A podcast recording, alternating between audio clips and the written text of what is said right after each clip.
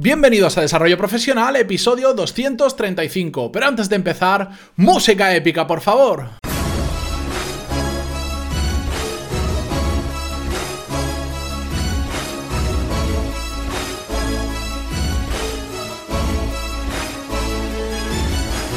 Muy buenos días a todos y bienvenidos a un episodio más, un día más, un programa más o un capítulo más, como lo queráis llamar, a Desarrollo Profesional, el podcast donde hablamos sobre todas las técnicas, habilidades, estrategias y trucos necesarios para mejorar cada día, cada día en nuestro trabajo. Hoy es miércoles y antes de empezar, me entra la risa porque estoy haciendo demasiado el tonto.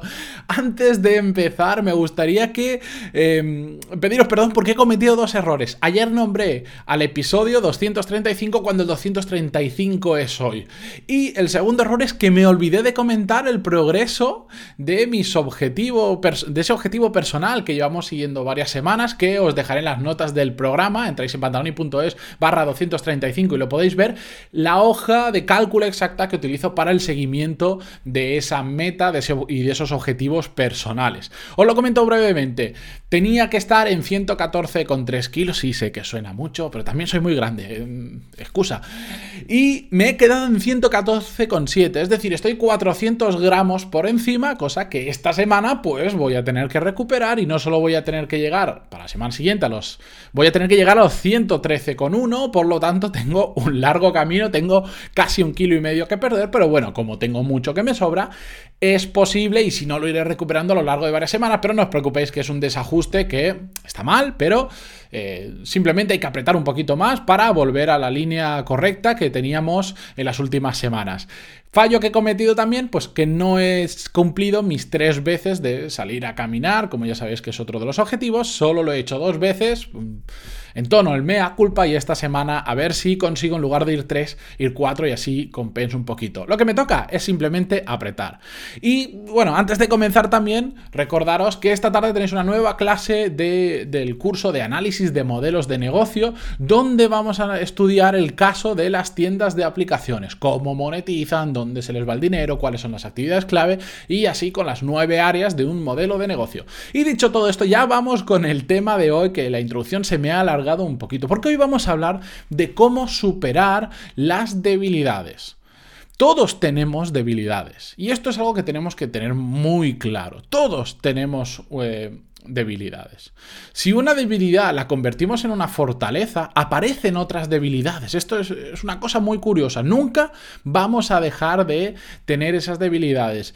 Y siempre hay puntos que podemos mejorar, pero siempre. Y si en algún momento creéis que ya no tenéis debilidades, probablemente la humildad sería la debilidad que tenéis que solucionar. Porque siempre, por más que seamos unos máquinas, unos cracks, eh, y consigamos superar todas las debilidades que tenemos, van a aparecer todo más porque es que es infinito, nunca van a acabar. ¿De acuerdo?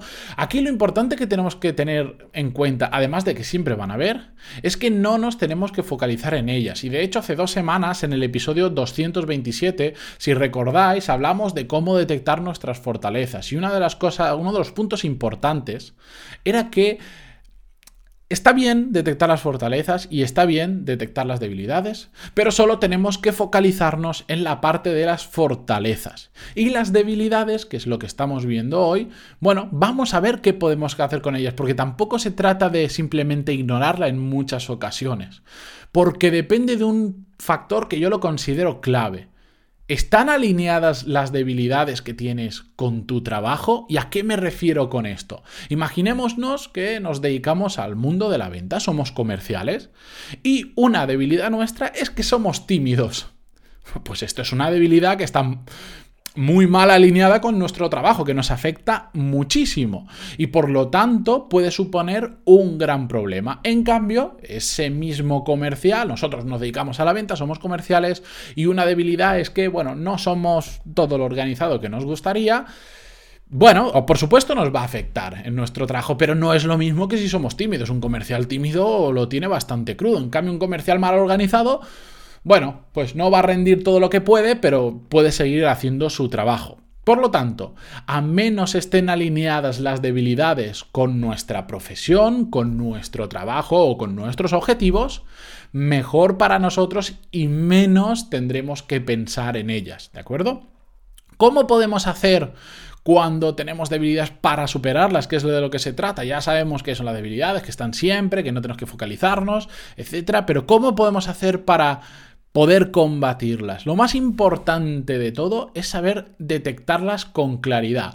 Y la buena suerte es que ya sabéis que es mucho más fácil detectar una debilidad que una fortaleza. De hecho, cuando yo esto lo hablo con clientes, siempre me cuesta mucho más sacarle las fortalezas que las debilidades, pero siempre y con mucha diferencia. ¿Por qué? Porque tendemos a ser negativos.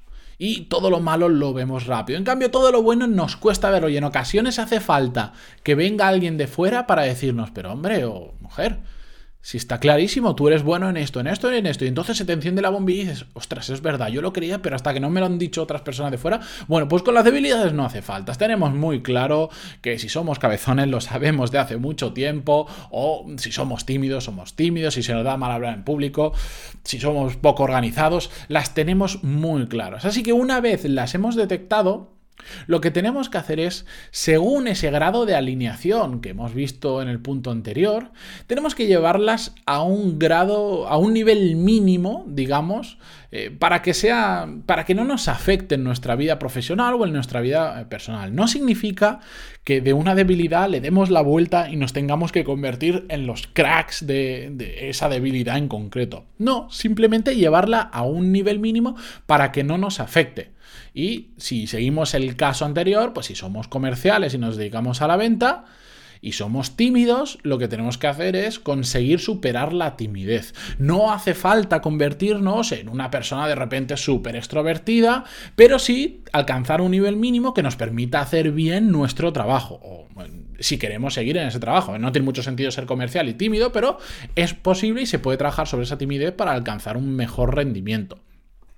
Todo esto, ¿cómo lo podemos hacer? Bueno, lo que necesitamos es muy fácil y es una receta que sirve para cocinar muchos platos, que es crear un plan para de mejora, un plan para mejorar nuestras debilidades. ¿Cómo? Bueno, pues lo hemos hablado en muchas ocasiones, tenéis muchos episodios hablando sobre estos temas y de hecho tenéis un curso específico que es tener una meta, crear nuestros objetivos y un plan de acción.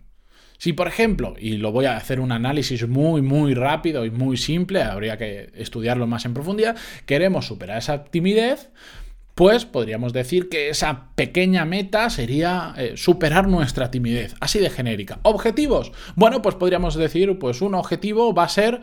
Em, hablar con 100, 100, desconocidos de aquí a final de año y las tareas para cumplir ese objetivo, vamos a decir, pues todos los días y hablamos con cinco desconocidos, eh, tal. Y podríamos poner así más objetivos que nos ayudaran a superar esa timidez. Tendríamos que crear un plan de acción. Como os digo, esto requiere tiempo, no es difícil, pero bueno, requiere ver exactamente y que entendáis que es una, la diferencia entre una meta, un objetivo y el plan de acción. Tenéis un curso para eso, para todos los que sois suscriptores a los cursos, y si no lo sois, pues yo sinceramente, y ya no es porque sea mi producto, que esto ya sé que suena raro, pero os lo recomiendo encarecidamente que hagáis ese curso y si, y si no queréis pagar, cogeros el podcast que después de 235 episodios hemos hablado muchas veces. De hecho, una de las cosas que os voy a adelantar el viernes es que voy a empezar a agrupar los podcasts.